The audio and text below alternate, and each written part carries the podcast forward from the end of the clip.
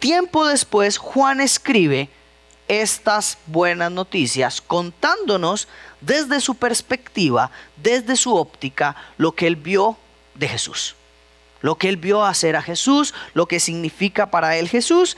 De hecho, en sus relatos, él se describe a sí mismo como el discípulo al que Jesús amaba.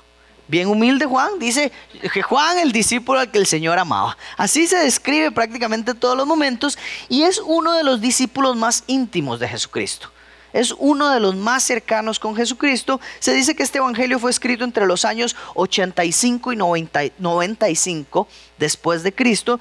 Es uno de los últimos escritos em, y es interesante porque hay cartas de Pablo que se escriben antes incluso.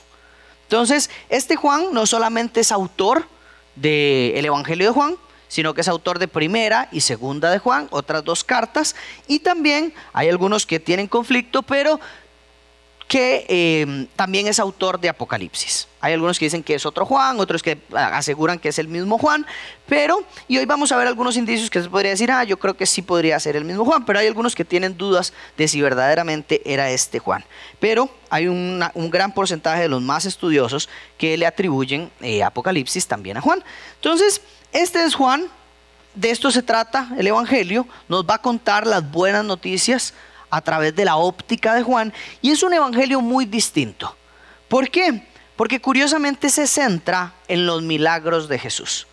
La mayoría del Evangelio de Juan está centrado en los milagros de Jesús. Y de hecho de los cuatro Evangelios, Mateo, Marcos, Lucas y Juan, es el que menos palabras de Jesús tiene, particularmente.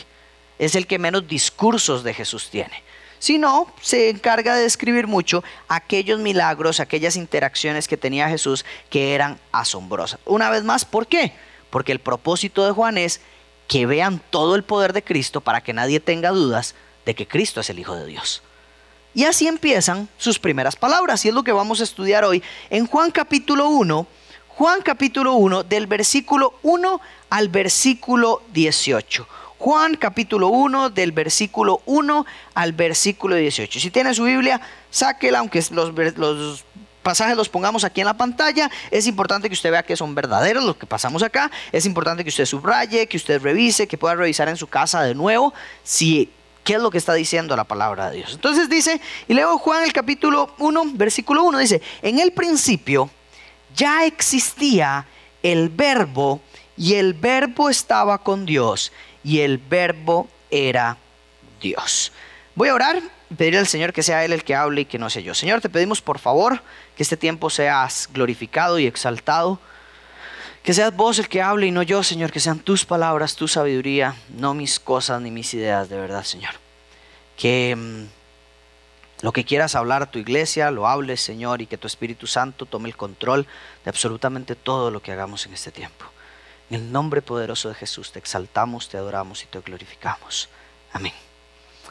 Este es uno de los pasajes que a mí más me encanta, pero que por muchísimos años no entendí. Dice, en el principio ya existía el verbo, el verbo estaba con Dios y el verbo era Dios. Es como raro. Se dice, ¿qué está hablando aquí? ¿Qué es este trabalenguas? ¿Qué significa esto? Está como muy filosófico, muy extraño. Em, sin embargo, es un pasaje muy lindo porque Juan empieza a expresar cómo él quiere contar el Evangelio a las personas. Empieza con, esto nos dice cómo Juan quiere contar la historia de Jesús a las personas. Por ejemplo, Mateo comienza con una genealogía. ¿Qué es la genealogía? Contando todos los de dónde viene Jesús. ¿De dónde vienen los hijos de tal? De, este descendió el otro, después descendió este, hasta que llega Jesús. ¿Verdad? Eh, Lucas empieza diciendo, mi querido Teófilo, como dirigiendo el Evangelio a que una persona en particular lo lea. Y Marcos arranca de una vez con las historias. Prácticamente de una vez empieza a contar historias, es súper práctico, va de una vez a lo que vinimos, pero Juan decide que quiere comenzar no cuando empieza la historia de Jesús, sino que quiere comenzar en el principio. Y uno dice, ¿qué es este principio? Y si vamos a Génesis capítulo 1, la Biblia, y usted puede verificar su Biblia hoy, ¿con qué empieza su Biblia? Su Biblia empieza con estas mismas palabras. En el principio. Juan quiere arrancar exactamente igual. Juan quiere decir, vamos a empezar con la historia de Jesús, así como, como empieza la historia de toda la humanidad. Y eso es chivísima. Desde ahí uno dice, esto va a estar emocionante. Aquí hay algo grande que Juan nos quiere contar. Entonces Juan dice, en el inicio del universo, cuando Dios inició toda la creación, cuando eso pasó, ahí dice, ya existía el verbo. Y el verbo estaba con Dios y el verbo era Dios. Para Juan es muy importante manifestar todas las evidencias posibles de que Jesús es Dios. Porque el propósito es que crean que es el Hijo de Dios. Entonces Juan dice, bueno, si yo quiero demostrarle a todo el mundo que Jesús es Dios, tengo que empezar por el principio. Tengo que empezar por la creación. Tengo que empezar por donde no había nada y Dios empezó a crear todo y darnos cuenta cómo desde ahí Jesús estaba. Entonces dice, el verbo y aquí cuando dice ya existía el verbo, esta palabra el verbo en otras versiones dice la palabra, en otras dice logos, pero lo que quiere decir es el hablar, el mensaje, la palabra ya estaba en el principio. Y uno dice, ok, eso está como raro. Ya existía el verbo, el verbo estaba con Dios, el verbo era Dios, Él estaba con Dios. Y esta expresión es súper particular porque solamente Juan en toda la Biblia usa esta expresión. Juan es el único que lo utiliza cuatro veces. Una vez, eh, lo, utiliza cuatro veces en el Evangelio, lo utiliza una vez en las cartas y lo utiliza una vez en Apocalipsis. Y esa es una de las razones por qué uno dice, debe ser el mismo Juan. Porque solo Juan dice que Jesús es el verbo. Entonces, em, Jesús, aquí lo que está diciendo Juan es que Jesús, la palabra de Dios, estuvo en el principio y mediante Jesús todo fue hecho. Si uno va a Génesis capítulo 1, uno ve que dice, en el principio Dios creó los cielos y la tierra. La tierra estaba sin orden y vacía. Las tinieblas cubrían la superficie del abismo y el Espíritu de Dios se movía sobre la superficie de las aguas. Y aquí empieza lo interesante, versículo 3. Entonces dijo Dios, sea la luz. ¿Y qué pasó inmediatamente? Hubo luz. Nos damos cuenta que Dios crea absolutamente todo por medio de qué? De su palabra. ¿Qué es su palabra? El verbo. ¿Quién es el verbo? Jesús. Lo que está diciendo Juan acá es que desde el principio ya Jesús estaba que Jesús no apareció en la historia de todo el universo, de toda la creación, de toda la humanidad, en el momento en que nació en el pesebre. Juan está diciendo, desde el principio ya Jesús existía. Desde el principio Él estaba con Dios y no solamente eso, Él era Dios. Juan está haciendo aquí una declaración increíble para cualquiera que estaba en ese momento. Y aquí yo quiero que se pongan los pies de los lectores de esto. Porque para nosotros es muy fácil, ay sí, yo sé que Jesús es Dios y Jesús estaba con Dios, obvio, desde el principio. Pero usted sabe, para esto, para alguien que solo conoció a Jesús en carne y hueso y que lo vio hacer milagros y que le dicen, ese que está viendo por ahí, o ese que usted vio hace algunos años, estaba desde el principio creándolo absolutamente todo. No, cállese. Ese, con ese pelo, Así. Ese estaba, era el verbo, era el que estaba creándolo absolutamente todo. Ese es Dios. Ese. Tal vez algunos decían, al que matamos, al que crucificamos. Usted me está diciendo que ese estaba desde el principio creando el universo. Usted me está diciendo que al que acaban de crucificar es el creador hasta de mi propia vida. Juan está haciendo esta aseveración absoluta de que Jesús estaba en el principio creándolo absolutamente todo. De que Jesús es Dios. Dice Colosenses 1.16, este es Pablo diciendo, porque en Él, hablando de Jesús, fueron creadas todas las cosas tanto en los cielos como en la tierra, visibles e invisibles, ya sean tronos o dominios, o poderes o autoridades, todo ha sido creado por medio de Él y para Él. Pablo está diciendo exactamente lo mismo que estaba diciendo Juan. En Cristo Jesús, desde el inicio, desde la eternidad, Él estaba presente. Y yo creo que cuando uno dice eh, esta expresión de en el principio la palabra estaba con Dios, definitivamente lo que Juan está diciendo es que la palabra de Dios refleja su voluntad, refleja su autoridad, refleja lo que piensa, refleja quién es, ¿verdad? Entonces si yo digo las palabras de eh, Karina estaban con Karina, obviamente las palabras de Karina son Karina, son toda ella reflejan quién es ella. Juan aquí está diciendo lo mismo.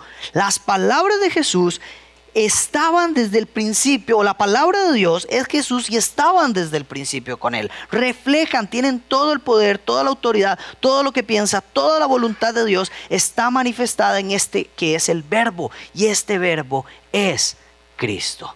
Juan está diciendo que el verbo que Jesús siempre ha tenido una relación con Dios que Jesús no fue que fue creado por Dios, que Jesús siempre existió con Dios. Cristo no comenzó a existir en algún punto de la historia. Cristo no fue creado en algún momento. Cristo inició o siempre ha sido Dios desde la eternidad. Porque Dios es tres personas. Dios es Padre, Dios es Hijo y Dios es Espíritu Santo. Desde toda la eternidad, el Padre y el Hijo han estado en una amorosa y perfecta comunión el uno con el otro. Tanto el Padre como el Hijo son Dios. Tanto el Padre como el Hijo son Dios. Sin embargo, esto no significa que hay dioses. Hay un solo Dios en tres personas, el Padre, el Hijo y el Espíritu Santo. Y si uno no entiende esto, está bien porque nuestra mente es finita para entender la eternidad y la infinidad del Dios en el que nosotros creemos. Porque decir uh, como alguien es 3 y 1, 1 y 3 en toda la eternidad, ¿cómo funciona eso? Solo Dios es así. Y su magnitud, su poder, su naturaleza es incomprendible absolutamente para todos nosotros. Y Él nos ha revelado cosas para que podamos conocerlo y entenderlo, pero definitivamente nuestra meta, nuestra mente finita y nuestro entendimiento no comprenden absolutamente todas las cosas de Dios. Todas las cosas fueron hechas por medio de Él y sin Él nada de lo que ha sido hecho fue hecho, dice Juan. Eso es en la segunda parte, versículo 2 y 3. Todas las cosas fueron hechas por medio de Él y sin Él nada de lo que ha sido hecho fue hecho. Cuando vemos que el Señor hace la creación, todo lo hace por medio de su palabra. Juan está diciendo, esa palabra es Cristo. Y esto es lo que tiene que quedar claro en este primer punto. Que la palabra de Dios en el principio es Cristo. Él era el verbo. Por Él todas las cosas fueron creadas. Por medio de Jesús todas las cosas fueron creadas. Pero no solamente era el verbo. Vemos el versículo 4 de Juan 1. En Él estaba la vida. La vida era la luz de los hombres, dice el texto. En Él estaba la vida. Y cuando habla aquí de que en Él estaba la vida, lo que está diciendo Juan es que en Jesucristo está la fuente de vida. De que en Jesucristo, Jesucristo, este el verbo del que está hablando Juan, tiene la capacidad de dar vida. Tiene la capacidad de crear, tiene la capacidad de ser fuente de vida, tiene la capacidad de producir seres vivientes y de mantener la vida en los seres vivientes. Eso es lo que está diciendo Juan. Una vez más, puede ser fácil para usted entender esto porque ya conoce quién es Cristo y vive en un contexto en el que tal vez sabe que Jesús es Dios. Pero para alguien que no entiende esto y que lo está escuchando por primera vez, está diciendo que hay alguien, Juan me está hablando aquí de alguien que es el verbo. Juan me está hablando aquí de alguien que es la vida de alguien que puede producir vida, de alguien que hizo todas las cosas, de alguien que ha, por el cual todas las cosas fueron hechas, para el cual todas las cosas fueron hechas, un lector podría decir, esto me suena como Dios. Y para alguien que, un judío que estaba leyendo esto, que sabía quién era Dios, podía decir, esto me está sonando muy parecido al Dios en el que yo creo. ¿De, qué, ¿De quién me está hablando Juan? Me está diciendo que es el verbo, pero me está diciendo que también puede dar vida. De que todo lo que significa una vida abundante lo puede dar este al que él llama el verbo. ¿De quién está hablando? Y cuando vamos a Génesis, uno dice, ok, vamos a ver las características de, Dios y de este personaje del que está hablando Juan. Génesis 1.21 y dice, y Dios creó, creó, no dice compró, no dice buscó, no dice encontró, creó de cero los grandes monstruos marinos y todo ser viviente que se mueve, de los cuales, según su especie, están llenas las aguas, toda ave según su especie, y Dios vio que era bueno. En el versículo 25, Dios hizo las bestias de la tierra según su especie y el ganado según su especie y todo lo que se arrastra sobre la tierra según su especie. Y Dios vio que era bueno. Y versículo 26 y 27, dijo Dios, hagamos al hombre a nuestra imagen conforme a nuestra semejanza, y ejerza dominio sobre los peces del mar, sobre las aves del cielo, sobre los ganados, sobre toda la tierra y sobre todo reptil que se arrastra sobre la tierra. Dios creó al hombre a imagen suya, a imagen de Dios, los creó, varón y hembra los creó. Entonces aquí Juan está diciendo que este del principio este es el verbo que puede dar vida y que estaba con Dios y que es dador de toda vida, de toda creación que vemos alrededor de nosotros. Cada vez más uno diría, esto se está pareciendo a Dios. Este es el que me está hablando Juan, se está pareciendo a Dios, tiene todas las capacidades de Dios. Y Juan continúa, porque dice, no solamente estaba la vida, no solamente estaba el verbo, sino que, dice versículo 4 al 7, en él estaba la vida y la vida era la luz de los hombres. Esta luz brilla en las tinieblas y las tinieblas no la comprendieron. Vino al mundo, vino al mundo un hombre enviado por Dios cuyo nombre era Juan. Este vino como testigo para testificar de la luz, a fin de que todos creyeran por medio de él. Juan aquí nos agrega un tercer elemento. Juan aquí nos dice, bueno, este dador de vida no solamente es vida, no solamente es fuente de vida, sino que también es la luz de los hombres. Un tercer elemento que también aparece en Génesis capítulo 1. En el principio, el verbo por el cual todo fue creado, em, la vida, y aquí el tercer elemento, la luz. Dice el Señor que lo primero que Él crea es la luz y la luz em, disipa las tinieblas. Y Juan dice, de este de quien estoy hablando es el verbo, es la vida y es la luz.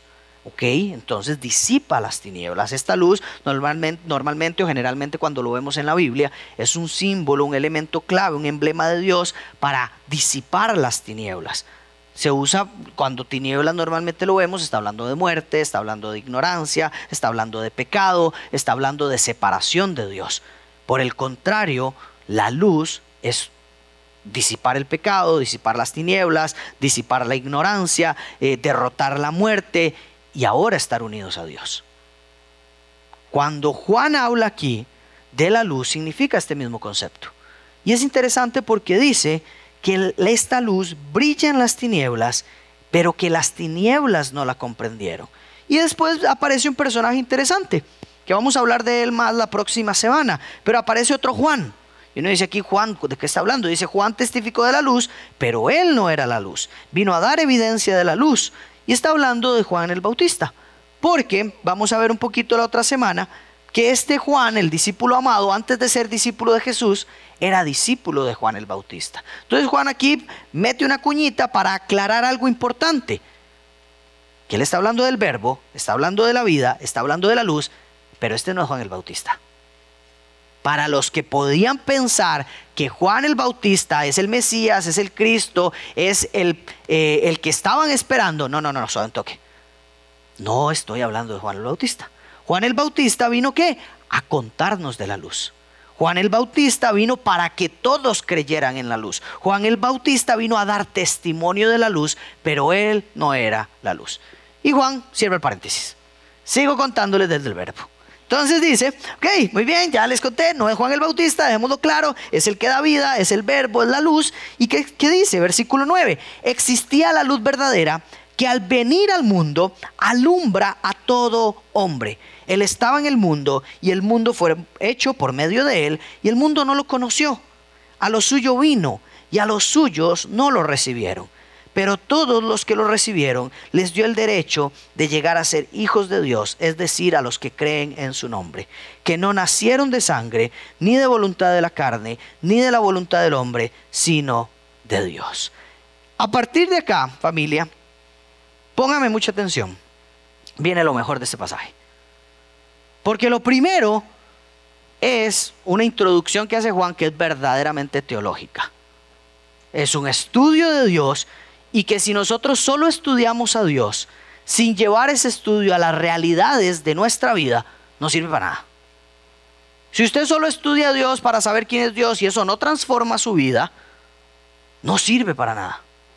Y aquí lo que vemos es que, ahora sí, Juan hace un estudio de quién es, el verbo, de quién es la luz, de quién es la vida, pero a partir de estos pasajes él dice, ¿para qué sirve esto en nuestra realidad? ¿Cuál es el impacto que tiene esto en nuestra realidad? ¿Cómo transforma esto nuestras vidas? ¿Qué relevancia tiene para nosotros estos pasajes o qué relevancia tiene para nosotros que Jesucristo era el verbo, era la vida y era la luz? ¿Qué significa para cada uno de nosotros? ¿Qué relevancia tiene? Y empieza con el versículo 9. Existía la luz verdadera que al venir al mundo alumbra a todo hombre. Aquí es donde empieza a tener esto una relevancia para nosotros. La luz de la que hablaba Génesis, la luz de la que hablaba Juan a un principio, no se quedó cruzada de brazos viendo cómo la humanidad perecía. La luz vino al mundo para alumbrar a todo hombre. La luz vino al mundo. Esto significa que Cristo vino a la tierra para alumbrar a cada persona, para que deje de estar en la oscuridad en la que estaba, para que deje de perecer en el pecado en el que habitaba y que ahora pueda tener una relación personal con Cristo. Eso es lo que significa este versículo. Antes de Cristo estábamos en oscuridad por nuestro pecado. Antes de Cristo estábamos sin esperanza alguna. Antes de Cristo estábamos sin una herencia porque la paga del pecado es la muerte. La paga de su pecado, la paga de mi pecado para Dios no es ir a una iglesia, no es eh, pedir perdón. No, la paga del pecado es la muerte. Así se pagan los pecados. Porque Dios, que es un Dios perfecto y santo, demanda de su creación esa santidad, pero no lo hemos hecho. Entonces, desde el Antiguo Testamento Dios establece que si usted hacía un sacrificio de un cordero sin mancha, puro, limpio, en representación de esa paga del pecado, sus pecados quedaban limpios. Entonces, este cordero era esa muerte que representaba este sacrificio por el pecado. Pero ahora lo que está diciendo Juan es que con Cristo, con Cristo ya nuestra vida no apunta y no va direccionada a que todo lo que hagamos sea profundizar en la oscuridad, o sea, a vivir cada vez más en la oscuridad. Sin Cristo nuestra vida va direccionada a estar cada vez más en oscuridad. Sin Cristo nuestra vida va cada vez más en perdición. Pero cuando llega Cristo, Él trae luz a la vida, trae luz a nuestras vidas y trae luz a áreas de oscuridad en nuestros corazones que solo Cristo puede alumbrar. Ahí es donde esto tiene una relevancia. Ahí es donde decir, Jesucristo es la luz, tiene una relevancia para mí. Porque Él vino para que yo no viva más en oscuridad. Porque Él vino para que mi orgullo, mi rencor, mi queja, mi insatisfacción por la vida, el quejarme del mundo, el quejarme de mi trabajo, el quejarme de mi familia, el quejarme de mis hijos, el exigir a los demás, mis adicciones, mis problemas emocionales, mi necesidad de controlar absolutamente todo lo que pasa, mi egoísmo, mis idolatrías, mis dioses que yo he creado, que ya no dominen y que esa luz de Cristo vaya disipando todas esas oscuridades que hay en nuestros corazones. Sin Cristo no podemos salir de estas cosas. todas estas cosas que hay en el corazón, todas estas cosas que hay en nuestros corazones, llevan a la muerte, llevan a la soledad, llevan al aislamiento, llevan a la falta de gracia, llevan a la falta de amor para con el prójimo, llevan a las lamentables realidades que vive hoy nuestra sociedad y que viven nuestras familias. Pero Cristo vino para ser la la respuesta a las necesidades de nuestros corazones. Cristo vino para dar respuesta a la necesidad de paz que tiene este mundo. Cristo vino para dar respuesta a la necesidad de relaciones profundas que tiene este mundo. Cristo vino para resolver la necesidad que cada uno de nosotros tiene de ser perdonado. Yo necesito que mis hijos me perdonen, yo necesito que mi mamá me perdone. Es que si a mí me perdonaran por lo que yo he hecho, por cómo les he fallado, por cómo he mentido, por cómo he robado, Cristo nos ha dado acceso al perdón del Padre y ha suplido la necesidad de que seamos perdonados. Cristo vino a quitar esa presión y esa angustia que hemos vivido por tanto tiempo por estar lejos de Cristo, lejos del Padre. La luz vino al mundo para alumbrar al hombre. Me encanta que Jesús no dice, la luz vino al mundo para enseñar la Biblia. La luz vino al mundo para demostrarle a todos quién era la luz. No, probablemente hizo eso además. Pero la luz vino al mundo para alumbrar al hombre. Su amor y la gracia y su compasión es tan grande que su propósito es traer luz a cada uno de nosotros que vive en oscuridad. La luz vino al mundo. Y dice el siguiente versículo, la luz vino al mundo, al mundo hecho por él. Y la frase que viene adelante es la frase, una de las frases más tristes, o uno de los pasajes más tristes que existe. Dice, pero el mundo no lo conoció, a los suyos vino y no lo recibieron. Cuando habla de mundo aquí, Juan está diciendo a los habitantes de este mundo, a esta sociedad humana que ha desobedecido a Dios y que no está bajo el gobierno de Dios. Y cuando habla que no haberlo conocido, no se está refiriendo a que Dios estaba escondido, o que Jesús se escondió, o que Dios eh, se escondió de las personas y que por eso no lo conocieron. No, aquí lo que está diciendo Juan es que la gente rechazó a Dios. De que Dios no estaba escondido, sino a la, ignorancia y a la ceguera humana causadas por el pecado que hay en nosotros, rechazamos a Cristo. Y cuando dice a los suyos vino y no lo recibieron, para mí es uno de los pasajes más tristes y dolorosos de toda la Biblia. Porque lo que está diciendo es, a su creación vino, a su pueblo vino, a los que él había hecho, a ellos vino. Y ellos le dieron la espalda. Jesús vino a su propia casa. No solamente a su creación, sino vivo a su propia casa en cuanto a que vino al pueblo que conocía de Dios.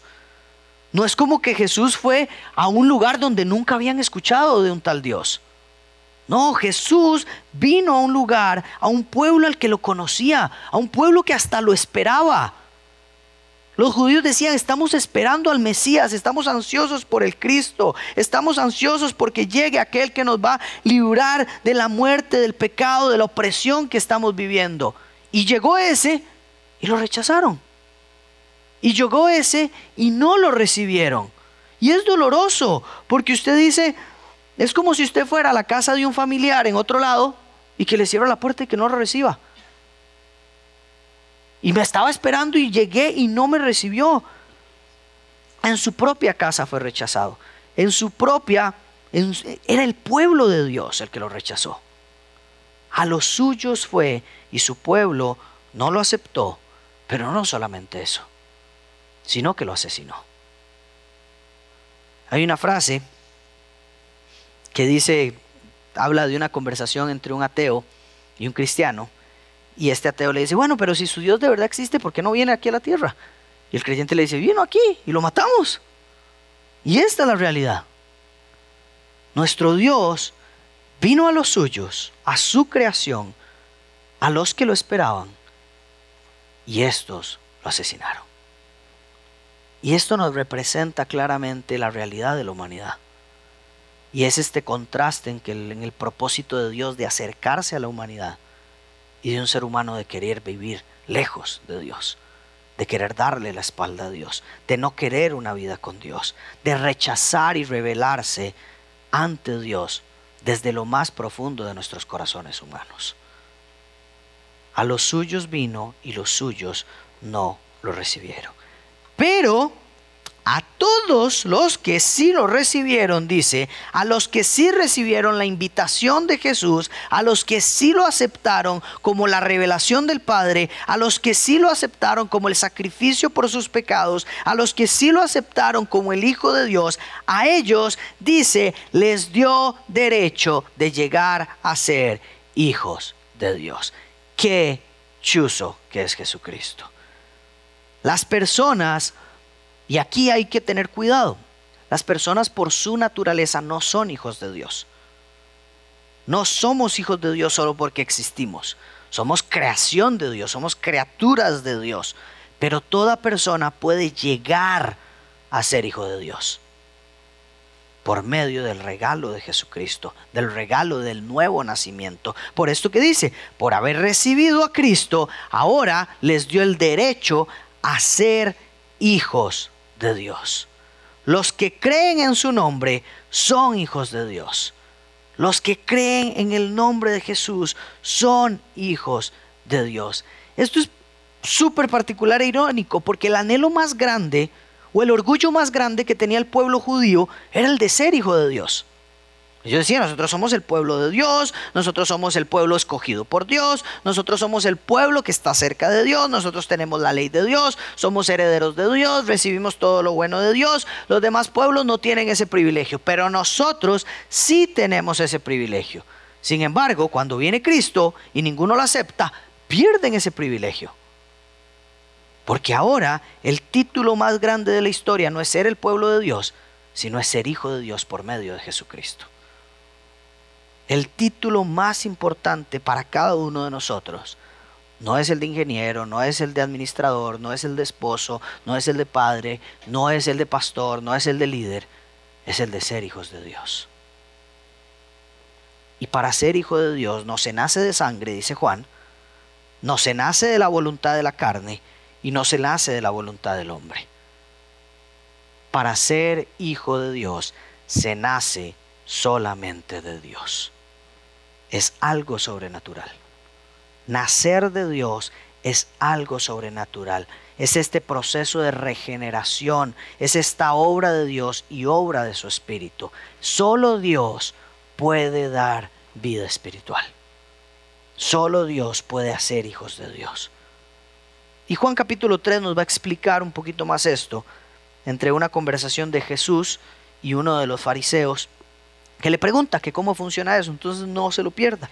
Pero entonces vemos esto claramente, que dice, ok, hay unos que eran los suyos y lo rechazaron. Y hay otros que sí lo recibieron.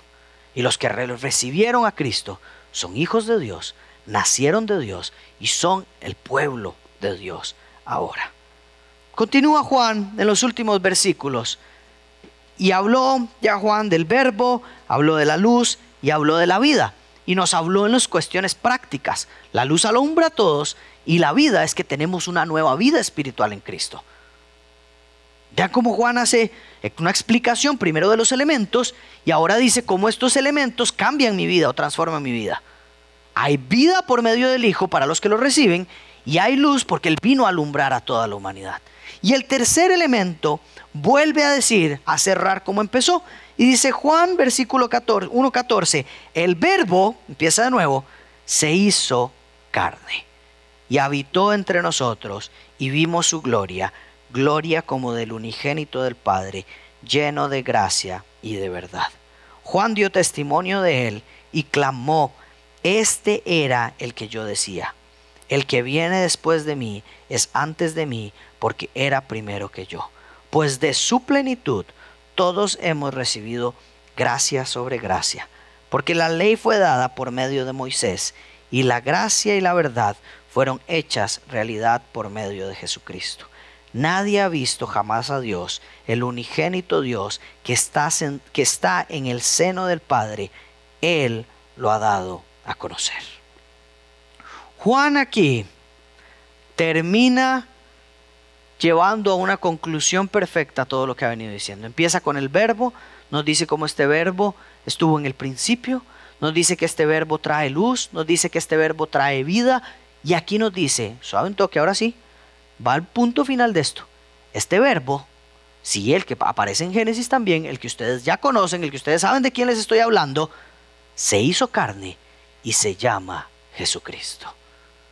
Juan llega a este punto para revelar el nombre de aquel a quien había estado eh, explicando o dando todos sus atributos anteriormente. Y una vez más poniéndonos en los pies de un judío tradicional, de un fariseo, que lee este pasaje, dice, ok, me está hablando del verbo, claro, este es Dios, este es Dios, este es Dios, este es Dios, santo que este es Jesucristo. Se volvió loco Juan. Aquí Juan está haciendo una manifestación, una palabra fuertísima que va en contra de todo lo que la ley judía y la tradición había hecho con Jesús. Y Juan declara que Jesús vino a darnos a conocer el Padre, que Él es el que nos muestra a Dios, el unigénito de Dios. Y nos da algunas características, tres específicamente. Nos dice, uno, el verbo se hizo carne. Dos, habitó entre nosotros. Y tres, que vimos su gloria. El primero, ¿qué significa que el verbo se hizo carne? Esto es interesante, no está diciendo que el verbo nació, que el verbo existió, no, está diciendo el verbo siempre existió, pero ahora lo que cambió es que un poco de humanidad fue añadida a este verbo que ya existía se hizo carne, pero ya existía, tomó la forma de hombre, llegó como hombre, como dice Filipenses 2, 5 al 9. Haya pues en ustedes este, esta actitud que hubo también en Cristo Jesús, del cual, aunque existía en forma de Dios, no consideró el ser igual a Dios como algo a que aferrarse, sino que se despojó a sí mismo, tomando forma de siervo, haciéndose semejante a los hombres y hallándose en forma de hombre, se humilló él mismo, haciéndose obediente hasta la muerte y muerte de cruz. Juan está diciendo, ese Dios, el verbo que existía desde el principio, se hizo humano se hizo humano. Y lo segundo que hizo, dice, habitó entre nosotros. Y esta palabra que usa aquí en habitó es la misma palabra que se utiliza en Éxodo capítulo 40, versículo 34, que era muy conocido para los judíos. Decía entonces, la nube cubrió la tienda de reunión y la gloria del Señor llenó el tabernáculo. Se dice, ¿dónde está esa misma palabra? Llenó el tabernáculo. Es la misma expresión que está usando, usando aquí Juan. El verbo es como Jesús o este verbo tabernaculizó entre nosotros. O sea, lo que está diciendo es que eso de que como Dios, la presencia de Dios, cubrió en ese momento el tabernáculo, lo llenó de toda su presencia, ahora Cristo hizo eso en la humanidad. Ahora Cristo hizo eso en la tierra. Habitó entre nosotros. El verbo vino a estar, levantó un tabernáculo entre nosotros y ese es Cristo. Ya no era el templo al que estaban acostumbrados a ir, sino que ahora era Cristo. Y finalmente dice, vimos su gloria. Se hizo carne, habitó entre nosotros y vimos su gloria. ¿Cómo vimos su gloria? Nos habla de varios aspectos en los que vimos su gloria. Vimos su gloria como el unigénito del Padre. Esto significa como el único Hijo de Dios. El único Hijo de Dios. Dios mismo está diciendo. Vimos su gloria también en un Dios lleno de gracia y lleno de verdad.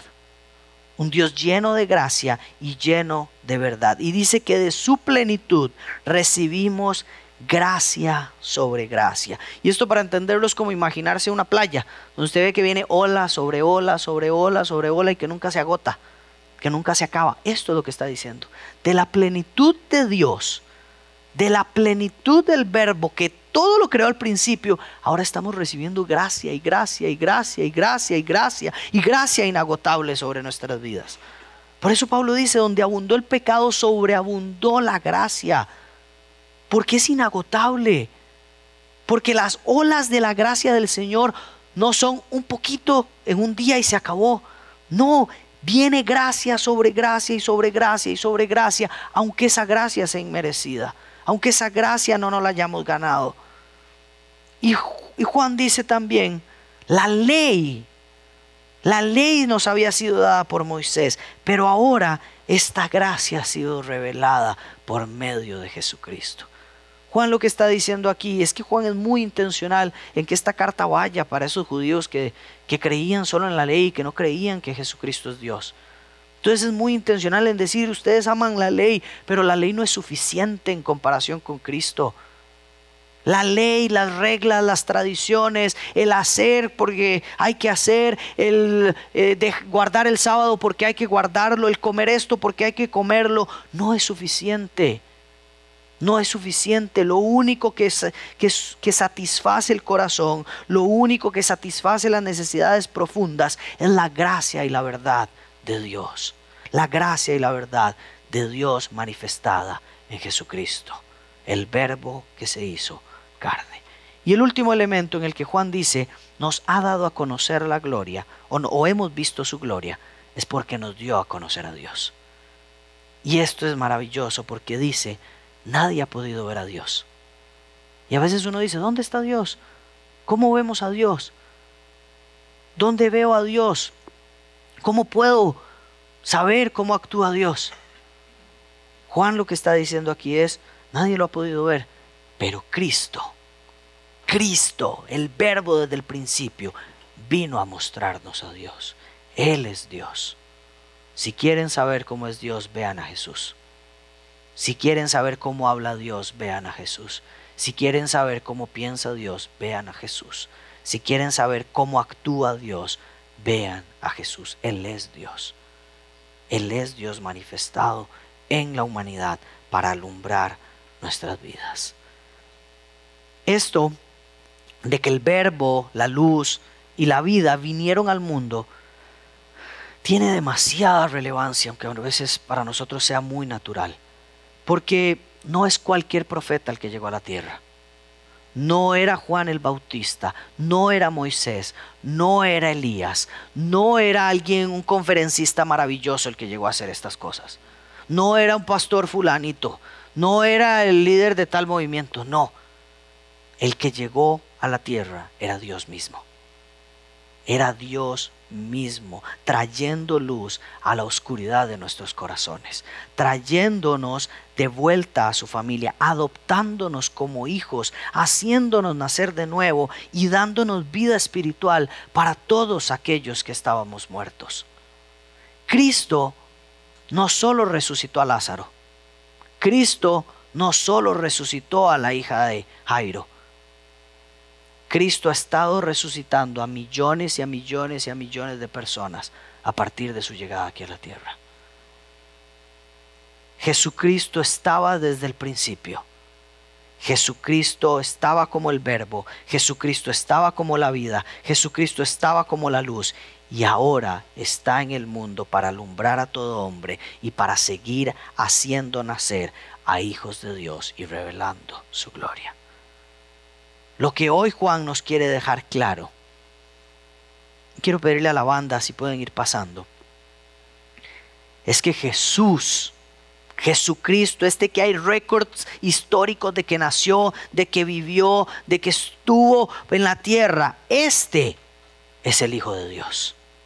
Jesús es el Hijo de Dios. Jesús es el dador de vida. Jesús es Dios, Jesús es la vida. No hay otro que tenga el poder de Cristo. No hay otro mediador entre los hombres y Dios. Es Jesús.